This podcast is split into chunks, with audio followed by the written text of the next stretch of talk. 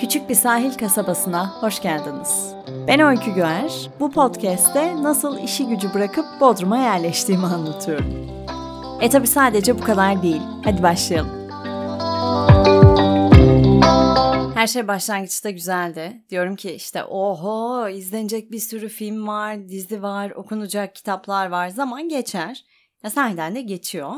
O ayrı bir konu. Evde hiçbir şey yapmadan zaman nasıl bu kadar hızlı geçebilir? Ama bir süre sonra tüketmekten kaynaklanan bir salaklık geliyor.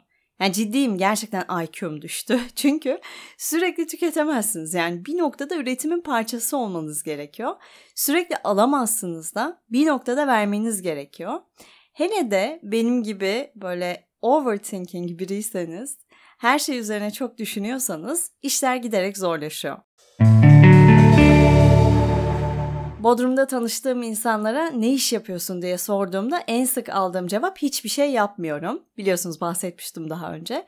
Ben bu hiçbir şey yapmıyorumculardan gaza geldim. Daha doğrusu iki sene önce aylarca Bodrum'da kaldığımız o pandemi döneminde bu hiçbir şey yapmıyorum cevabını duymak beni çok şaşırtıyordu. Yani ne demek hiçbir şey yapmamak? Nasıl geçiniyorsun? Günlerin nasıl geçiyor? İşte yürüyorum, spor yapıyorum, kitap okuyorum, benim çocuk var zaten falan gibi çeşitli cevaplar geliyor. Ben de bir süre sonra duya duya, göre göre bu hiçbir şey yapmama işini ısındım. Bu arada altında şu yatıyor, hiçbir şey yapmazken sevdiğim birçok şeyi yapabilirim. Ama şu noktayı unuttum. Sevdiğim şeyleri yapmak için yoğunluk arasında vakit ayırdığımda onlar daha kıymetli oluyor. Ya böyle sonsuz bir boşluk içinde olunca bir noktadan sonra yaptığınız şeyler o kadar keyif vermemeye başlıyor. Deli gibi çalışanlar bana şu an içlerinden küfür ediyor olabilirler. E, ama siz de aniden benim gibi işi gücü bırakırsanız boşluğa düşmeyin diye anlatıyorum. İlk birkaç ay harika geçiyor. Hatta yani ilk belki de 5-6 ay harika geçiyor. Gerçekten izlemek istediğiniz filmleri izliyorsunuz, kitap okuyorsunuz. Sonra ne oluyor söyleyeyim mi? Beyin bir yerden sonra kaliteli içeriğe hayır diyor. İşte ben zannediyordum ki böyle Tarkovskileri falan sıraya dizip izleyeceğim. Ama sabahtan akşama kadar YouTube'da vlog izliyorum. Yani şey de çok enteresan.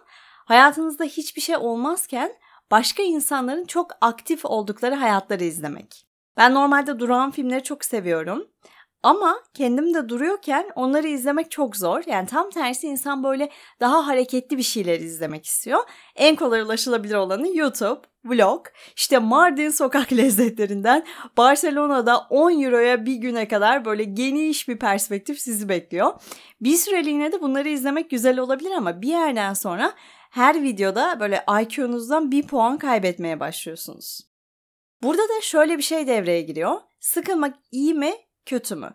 Yani eğer sen sıkıldığında kendine yeni alanlar açarsan, işte ne bileyim hobiler bulursan bu iyi olabilir. Ama diğer türlü bir sıkılma benimki sıkıldıkça daha çok düşünme. Bu süreçte şunu anladım. Hiçbir şey yapmadan mutlu olabilmek için gerçekten kendini çok seviyor olman lazım. Kendinle barışık olman lazım. Neredeyse tüm dertlerini de çözmüş olman lazım. Böyle geleceğe dair endişeler de taşımıyor olman lazım. O sırada gelen gerçek Türkiye'de yaşıyoruz. Yani aslında işte çok çalışmak, deli gibi sosyalleşmek bunlar biraz da beynimizde durmadan konuşanlardan kaçma girişimleri. E şimdi ben boşum, boşluktayım ve o alan çok açık. Yani kocaman bir halı saha ve bitmek bilmeyen bir maç var orada. Ardı arkası kesilmeyen düşünceler bir, ben sıfır. Bu bölümü kaydetmeden önce biraz araştırayım dedim. İnsanlar bu konuda ne düşünüyor? İşte biliyorsunuz herkesin hayali çalışmamak ama tabii ki zengin olmak. Şimdi çalışmak fiziksel bir yorgunluk hatta zihinsel de bir yorgunluk ama çalışmamak da zihinsel yorgunluk. Geçen gün Nilay Örneğin Nasıl Olunur podcastinde Teoman konuk oldu onu dinledim. Ve Teoman'la ortak bir noktamız olduğunu fark ettim. Teoman'ın hayattaki en büyük korkusu sıkılmak.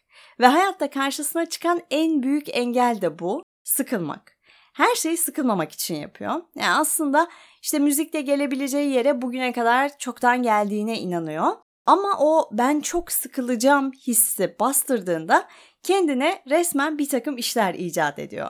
İşte bu kitap yazmak olabilir, film çekmek olabilir ama kitabı da şöyle yazıyormuş. Her gün böyle yarım saat, bir saat falan başına oturuyor E, belki bir kelime yazıyor, belki işte bir paragraf yazıyor. Bunu çok iyi anlıyorum. Çünkü her sabah uyandığında bugün yapmam gereken bir şey var demek aslında olay. Yani ben bugün bu yataktan kalkmalıyım çünkü kitap yazacağım. Hatta insan böyle olunca o kitabı bitirmemeye çalışıyor ki o seni yataktan kaldıran şey bitmesin, gitmesin. 8 saat başında oturup sürekli yazmaya da gerek yok. Seni yataktan kaldıran şey olması yeterli. Ne diyor Teoman? Nasıl oluyor? Vakit bir türlü geçmezken yıllar hayatlar geçiyor. Bu sıkılma meselesi çok enteresan. Ayran gönüllü olmak sıkılması var mesela. İşte sıkılıp sürekli yaptığın şeyleri değiştirmek var. Eğer sürekli iş değiştiriyorsanız bu şekilde yaftalanmış olabilirsiniz. Veya işte sıkılgan olmak var. Sıkılmak bir lüks mü? Doğru ama uzaktan göründüğü kadar güzel değil. Yani her lüks mutlu etmiyor. Ekşi Sözlük'te biri şöyle yazmış. Sıkılmak bumerang gibi bir şey. Atarsınız geri gelir. Sıkıntıdan yatar uyursunuz, uyanınca geri gelir. Sosyalleşirsiniz, insan içindeyken daha geri gelir. Yalnız kalırsınız, düşüncelerinize tahammül edemeyip geri gelir. Bir de bu işin bir erteleme boyutu var. Boşluğa alışırsan her şeyi erteliyorsun. Şunu yapayım, bunu yapayım diye yataktayken yaptığın planlar kalkınca sana çok zor gelmeye başlıyor. Çünkü insan hiçbir şey yapmamaya çok çabuk alışıyor. İşte boş ver bugün de dünkü gibi geçsin, yarın yaparım diye diye aynı şeyin içinde dönmeye devam ediyorsun. Bir şeye başlayabilmek için bu arkadaşına telefon etmek de olabilir. Belirli bir enerji seviyesinde olman gerekiyor. Ama hiçbir şey yapmadığında bir şey yapmaya başlayabilecek enerjiye dahi kendini çıkaramıyorsun.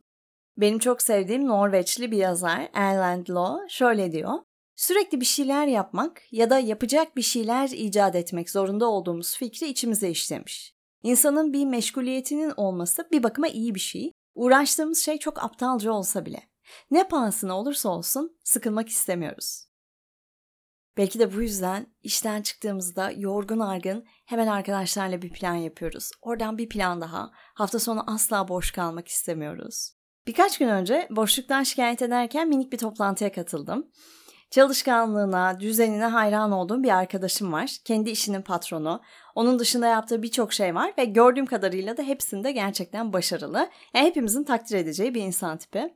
Toplantımızı yaptık, bitirdik. Tam kapatırken sağlığı ile ilgili bir sorun yaşadığını anlattı. Aniden ortada hiçbir şey yokken gözünde bir problem çıkıyor ve işte hastane, doktorlar böyle zor bir süreç geçiriyor.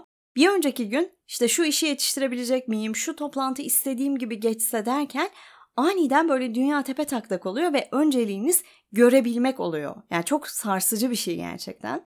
Planlarınız, hırslarınız, başarılı olma telaşınız hepsi aniden anlamsızlaşıyor.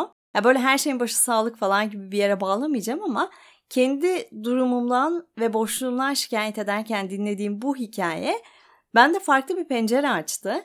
Belki de şikayet etmemelisin. Şimdilik hayatının böyle bir dönemindesin. Bırak böyle olsun dedi. Bir de şu var, insan hep kendinde olmayanı istiyor. Ankara'da olduğum ve yoğun çalıştığım dönemde de durmak istiyordum. Hatta şöyle bir adetim vardı. Beşte işten çıkıp eve geliyordum ve kimseyle konuşmadan tek başıma oturup bir kahve içiyordum. Sonra mesela işte akşam bir planım varsa dışarı çıkıyordum ki genellikle oluyordu.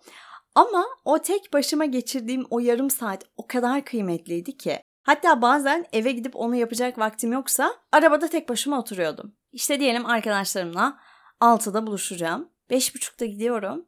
Ve bir yarım saat arabada oturuyorum tek başıma. Yani günün içinde yenilenmek, devam edebilmek için ona ihtiyaç duyuyordum. E şimdiki düzenimde ne zaman istesem o kahveyi kendi kendime sessizlik içinde içebiliyorum. Aynı keyfi veriyor mu diye sorun. Hayır. İşte insan böyle bir varlık. Kendinde olmayanı istiyor her zaman. O şehirden diğer şehre işte sunuculuklar yaptığım, gecenin bir yarısı gelip ertesi sabahın köründe yayına gittiğim, akşama başka bir toplantıya katıldığım, sonrasında arkadaşlarımla geceyi devam ettirdiğim zamanlar sadece eve gidip yatmak istiyordum. Ama o yoğun tempo aslında insanı çok daha üretken bir hale getiriyor. E, yani ben böyle bir daha evine kapanıp kitap yazamayacak biri olduğumu anladım. Ama çok yoğunken yazabilirim. Çünkü o zamanlar daha üretken oluyorum. Yani sanırım olay insanın kendi ritmini bulması. Koro'da çalışan bir arkadaşım var. Pandemi döneminde uzaktan çalışma falan gibi bir imkan yok tabii ki. İşe de gidilmiyor o kadar kişi ağız ağza şarkı söyleyemeyecekleri için. Ve neredeyse iki yıl boyunca evde tek başınaydı. Ona şeyi sordum direkt. Yani nasıl başardın akıl sağlığını kaybetmeden durabilmeyi? Kendime izin verdim demişti. Bazı günler hiçbir şey yapmadan böyle salak salak yatmaya izin verdim. O günler için kendimi suçlamadım, üretken olmadım, hiçbir şey yapmadım diye düşünmedim. Ekstrem bir dönemden geçtiğimizi ve o gün hiçbir şey yapmak istemediğimi kabul ettim demişti. Ya helal olsun öncelikle. Galiba ben de bu noktada kabul etmeliyim. Yani önceleri böyle boşluk çok hoşuma gitmişti. Yoğun bir çalışma temposundan çıkmak, durmak çok iyiydi. Ama evin altında yatan böyle eski arabaları ara ara çalıştırmak gerekiyor derler ya. Aynen öyle ya. Ara ara bir yoklamak gerekiyor. Ara ara vitesi artırmak gerekiyor. Çok hızlı giderken, telaş içindeyken birden önümüze engeller çıkabilir. O yüzden tam tersi durmayı da bilmek gerekiyor. Sanırım mesela orada ritmi yakalamak. Bu podcast'i dinleyen çok kişinin yoğun bir program içerisinde koşturduğunu düşünüyorum. Hatta işte işten çıkıp eve giderken beni dinliyor olabilirsiniz ve o sırada kafanızda bir sürü iş dönüyor olabilir. O yüzden bugün size Hollandalıların Nixon felsefesi dediği bir şeyden bahsedeceğim. Temelinde suçlu hissetmeden hiçbir şey yapmamak var. Ama bunu bilinç içinde yapmak. Yani bilinçli molalar vermek.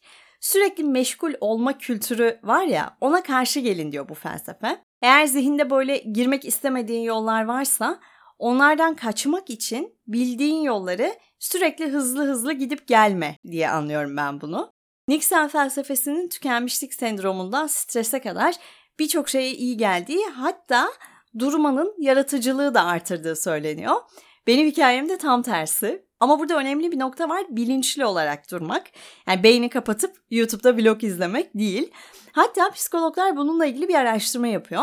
Farklı deney gruplarına deniyor ki bir apartmanda kendinize en uygun daireyi seçin ve hepsi farklı düşünme yöntemleri izliyor. Bazıları hemen karar veriyor.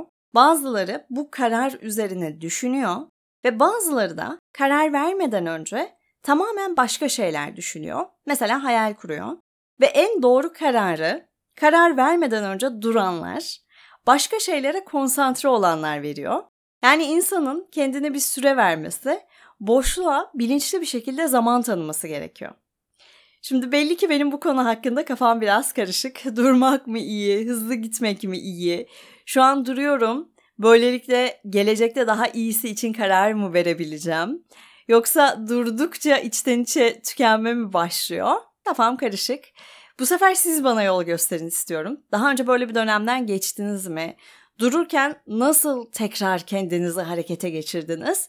E, bu hikayeleri benimle paylaşırsanız çok sevinirim. Instagram'dan yazabilirsiniz. Öykü Göğer Instagram adım. E, o zaman klasik bir Leonard Cohen sözüyle bitirelim. Kusursuzluğu unutun. Her şeyde bir çatlak var. Işık içeri böyle girer. thank you